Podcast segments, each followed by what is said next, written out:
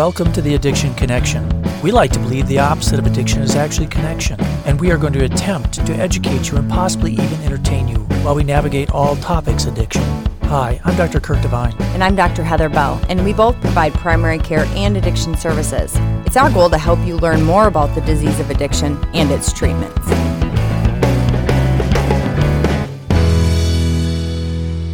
Okay, welcome back, everybody. This is podcast number 27 on the Addiction Connection. I am joined by Erin Foss, our RN outreach coordinator for all of our drug programming and COVID programming and every single thing we do in this world.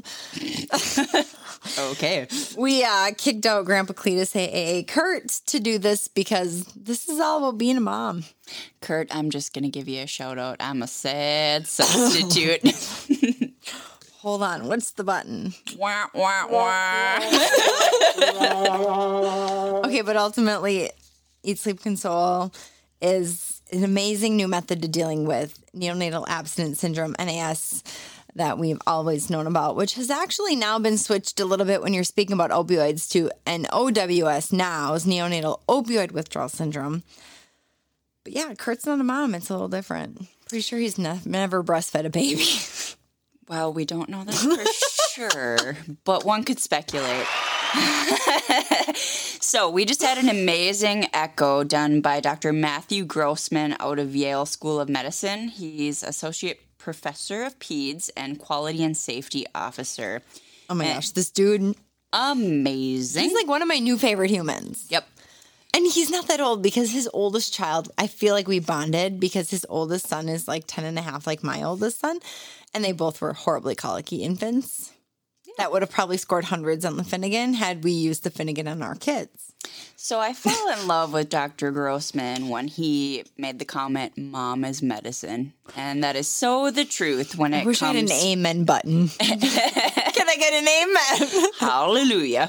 so that is so the truth when it comes to NAS, and he started out his presentation with a few stats. Um, and in his article, he lists these as well. Um, NAS has increased fivefold in the U.S. between 2000 and 2012, and it now affects five per 1,000 births nat- nat- nationally. it's it's just one of those things. I mean, you have to. Obviously, we do a lot. We did opioids for. We've been doing them forever as far as treating them, and now just addiction in general. But I mean, when you're looking at these this whole uh, epidemic, if you will, obviously it's going to have downstream effects. And, you know, over half of pregnancies to patients who are using opioids are totally unplanned. So, again, most of these, I'm sorry, I'm going off a tangent now, but all these unplanned pregnancies, most of them don't seek prenatal care in a timely manner because they're afraid, there's stigma, there's judgment. So I know we mentioned a couple weeks back when we had our opioid use disorder and pregnancy echo, or excuse me, not echo podcast. Um, the number one reason you get treatment is to get good prenatal care, but you know they still can have opioid withdrawal syndrome in babies, and so really, how do you treat them and why? It's just the average length of stay for a baby who has historically had neonatal abstinence syndrome is 21 days in the NICU. Yep. And the Sleep Console has definitely decreased hospitalization times for moms and infants, which is absolutely amazing. Financially, makes a lot of sense for hospitals. Um, not only that, but it's so much better for moms and babies because, like we said, mom is medicine. Right. Hugs, not drugs, he says. And that is so the truth. That. I love that. And that means obviously how we're treating the babies. But if you really want the science behind it, so what happens is, you know, the locus coeruleus is impacted by the drug use in mom, whether it's illicit things like heroin, it's prescribed things like oxy, it's, you know, treatment like methadone or buprenorphine. So basically, all these regu- uh, receptors are upregulated to get this homeostasis. So when the babies are born, they're not getting any of that opioid anymore. So they get this rush of norepi, and then they have withdrawal that looks very similar to anybody who's experiencing opioid withdrawal syndrome. So what does that yeah. look like, Dr. Bell? Some jitters. Jitters, yawning, sneezing, all the the diarrhea, the vomiting, the very irritable, cranky babies. But yeah, it looks like adult, but in babies, and they can't tell you what they're feeling, so it's hard. Um, So historically, we've always used the Finnegan. Now, historically, I'm not even old enough to know when this was developed. Uh, 1970. 1974. So this was developed because of this huge heroin epidemic in Philly. And so they said, okay, what are we going to do? So they put this huge, as Dr. Grossman wrote, quote, exhausted list, end quote, pretty much every single thing you could think of as far as opioid withdrawal. Um, and in 2012, 95 to 98% of hospitals, hospitals use this scoring. So Finnegan is like built into every EMR. It is the, I don't want to say gold standard because I don't love it, but they they look at things like GI symptoms, respiratory metabolic syndrome, or res- excuse me, respiratory metabolic symptoms as well as CNS symptoms. So it looks at all the things, but it kind of lacks a lot of things. Agreed. So, one takeaway that I thought was really interesting was the Eat Sleep Console.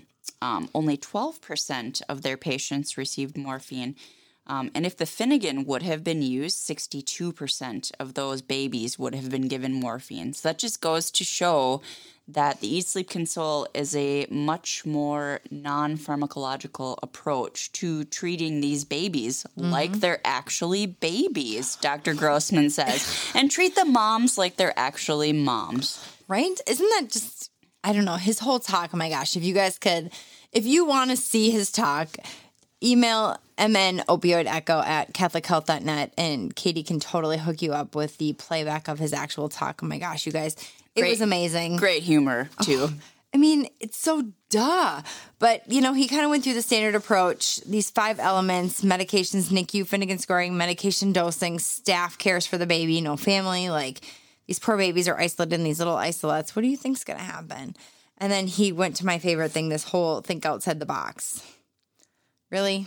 Let's think outside the box, which, you know, whatever. Um, so yeah, this whole morphine thing and how you like standardize this. He went through all these studies about, you know, how they went from using diluted tinctures of opium on babies down to methadone versus phenobarbital to mom. Wait, what? Like we actually let mom partake in the treatment of the baby.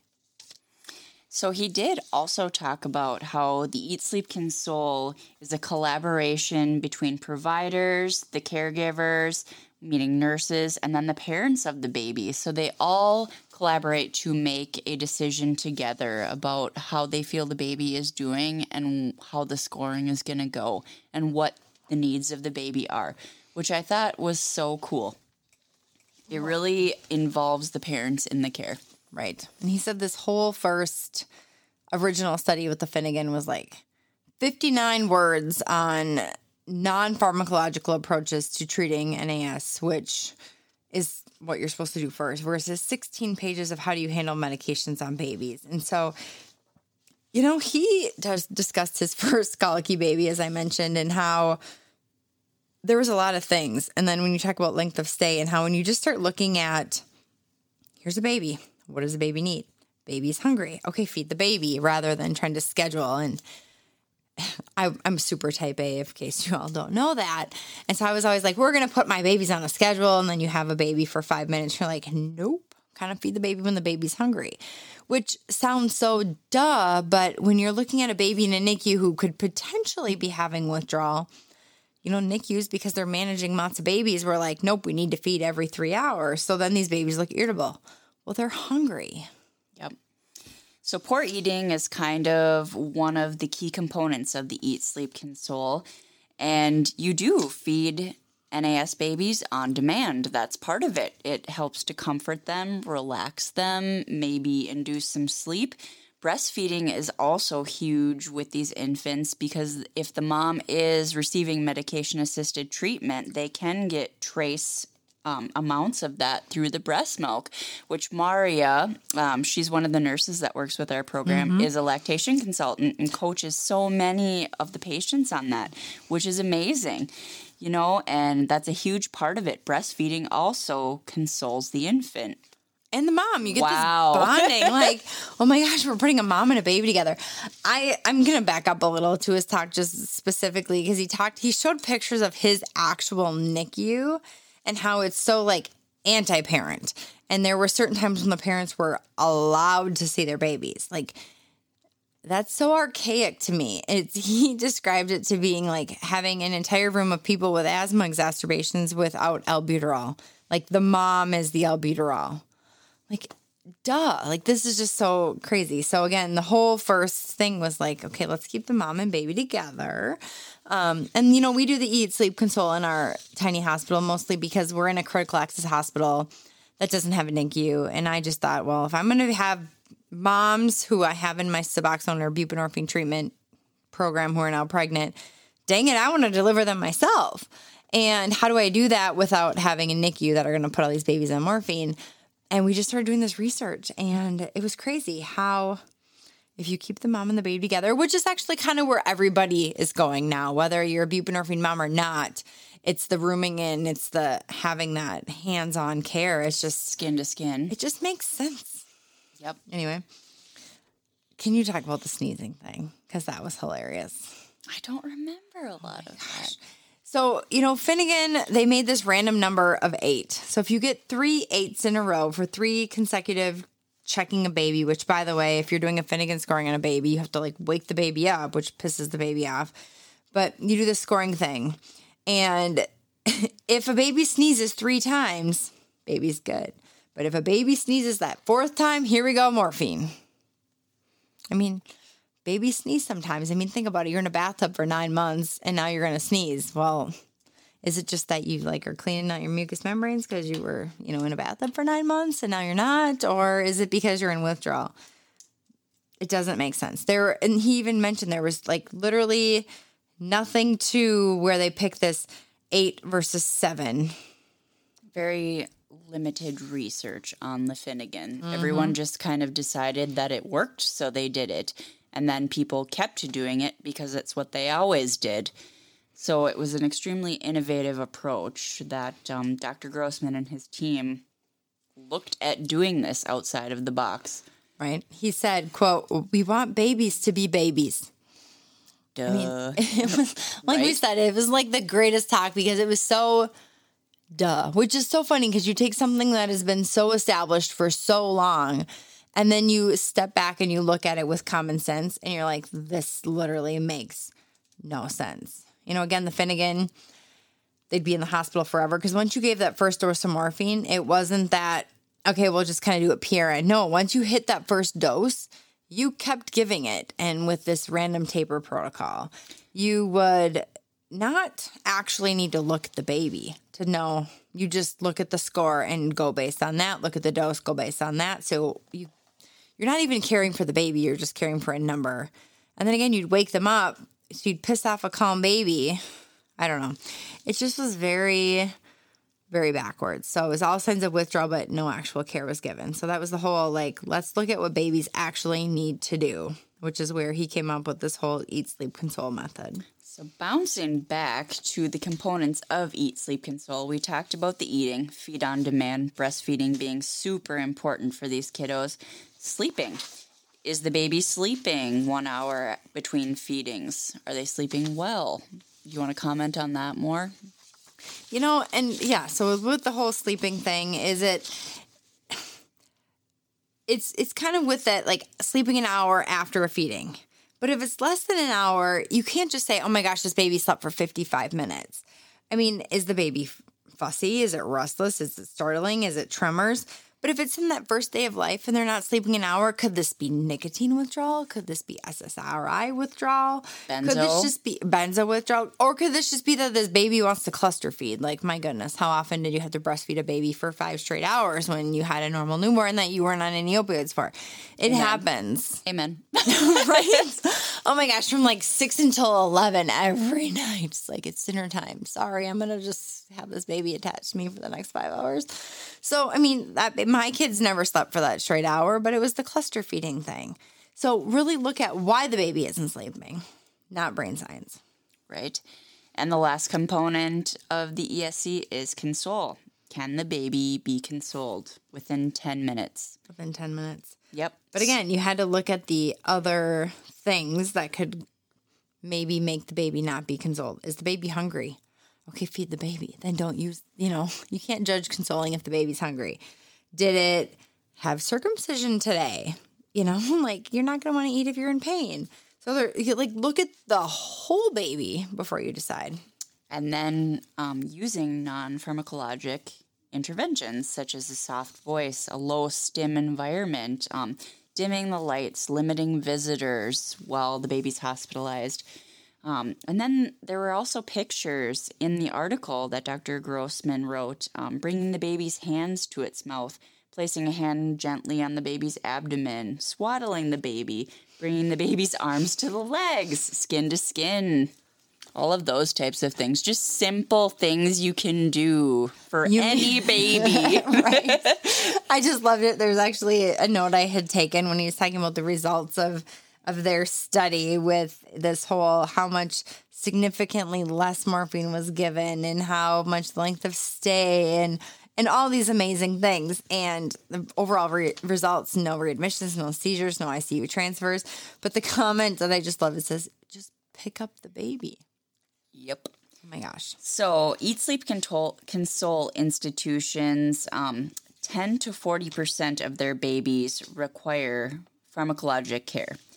Finnegan institutions, 50 to 80% require pharmacological care. So, it's just astounding how much of a reduction in meds Eat Sleep Console adopted facilities use. It's very impressive.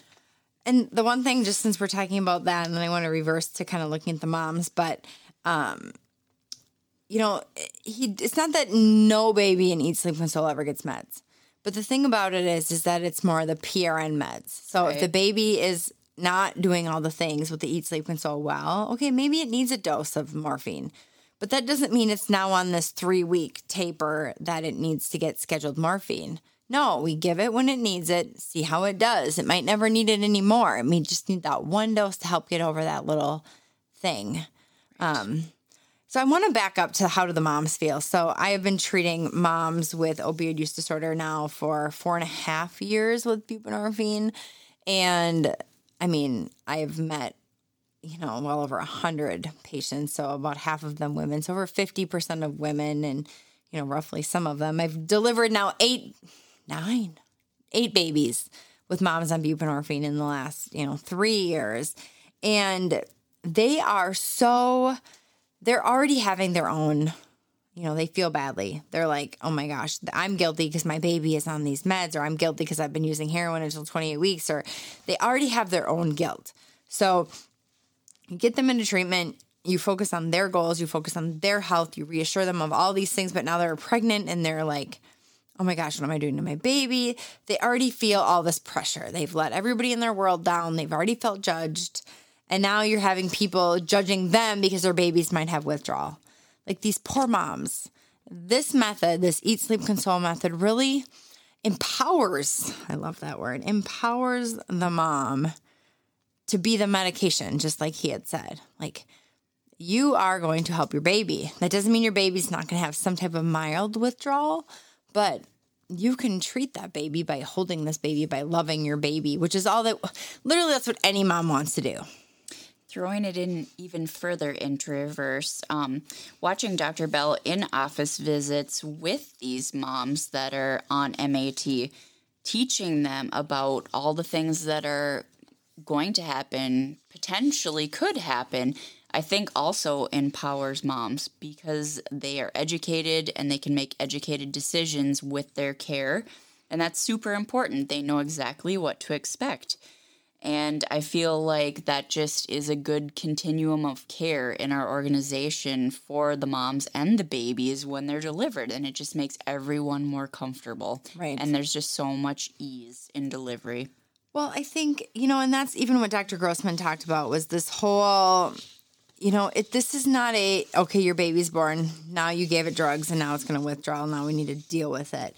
No, it's a whole pregnancy process. Like just like any pregnancy, you know, you do breastfeeding counseling throughout pregnancy. You talk about labor, different issues, complications of pregnancy throughout pregnancy. Talk about this. You know, let them know what the signs and symptoms are. Let the moms know what they can do. If they're struggling with social situations or legal situations, help them throughout that pregnancy so they're not blindsided. You know, our goal as providers is not to ever punish a mom, ever punish any patient on buprenorphine or in, in treatment or with opioid use disorders to help them get to their goals. And so if you can have this team supporting these moms and yeah, we're super lucky. Mari is a lactation nurse. We jokingly say that we both do, you know, babies and drugs, which is totally not politically correct, but we both do the baby thing. We both do obviously the opioid withdrawal and opioid use disorder thing, but you really want to have that conversation throughout. So they go into that labor and they go into that delivery and they go into that postpartum period knowing what's going to happen and knowing that you're all there to support them and their baby. Right. Sorry, tangent. so, to give you guys the numbers from what we saw from Dr. Grossman's presentation, like Dr. Bell stated earlier, um, mean hospitalizations for babies experiencing NAS was like 22 to 18 days. And then when the ESC was implemented, it dropped to 10 days, and then it dropped to seven days, and then it dropped to five days mm-hmm. when this became standard of practice.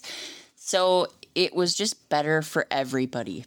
And it was just, it be, has become the standard of care, which right. is amazing. So, for those of you who do treatment with opioid use disorder, and even patients who are on opioids throughout their pregnancy for pain things, it is really important to be aware of, you know, the the heroines, the oxycodone, the hydrocodone. Those are shorter acting, so you're going to notice some type of withdrawal things within the first 48 hours or so. Um, things like buprenorphine, methadone, you're going to want to keep those babies. 72 to 96 hours is when you're going to notice that withdrawal. And so the actual protocol is do you, you do the eat, sleep, console thing while you're doing other cares. So don't disturb a sleeping baby. Don't wake the bear. Leave the baby sleeping and do it when you're doing other things. Cluster your care. Right? Duh. Um, they do recommend starting within four to six hours of birth just because, you know, if it's a short acting opioid, um, but do be aware of other medications like the SSRIs, the, nic- uh, the nicotine, the things that would cause early withdrawal. Um, and then focus kind of on that two to five day window for the longer actings, buprenorphines, methadones. They say minimum of 48 hours, but anywhere between the four and the seven days. Anecdotally, my eight babies. Our length of stay in our hospital is like four and a half days. One of our babies had to ship out premature, but none of our eight babies has needed meds yet. So cool. Anything else you want to cover? I don't think so. I think just to summarize again, like Erin mentioned, hugs before drugs, empowering families, non pharmacologic care should be the first 500 pages of this treatment and drugs for like a page. Um, as needed meds. Mom is the antibiotic. I love this. Pretend it is a baby. Right. Treat the mom like a mom. Amen. Right? And so, anyway, I just, it, again, if you guys want to watch this dude talk, this Dr. Gross dude talk, I feel like that was rude. But, um, you know, the protocol we've been using that we kind of found on a whim that we send out to all the communities that we train. We realized after the fact that it was actually his protocol and his article. Um, if you want this article, you want to learn more, please email us at the Minnesota Opioid Echo at CatholicHealth.net, and we would love to share this with you. We have handouts that we give moms during pregnancy, handouts that we've done with nurses, lots of education things. You know, again, it's it's about having the healthy moms, healthy babies, and all the things that all of us want with our kids um, whether you're an opioid use disorder patient or not, because really it's all the same. You're just a mom and you're just having a baby. Thoughts, Erin? Well said. Boy, I'm glad it was you and not Kurt for this one. Let's talk about breastfeeding, Grandpa. No. All right. With that, Battle Legs, let you take over. Thank you all very much.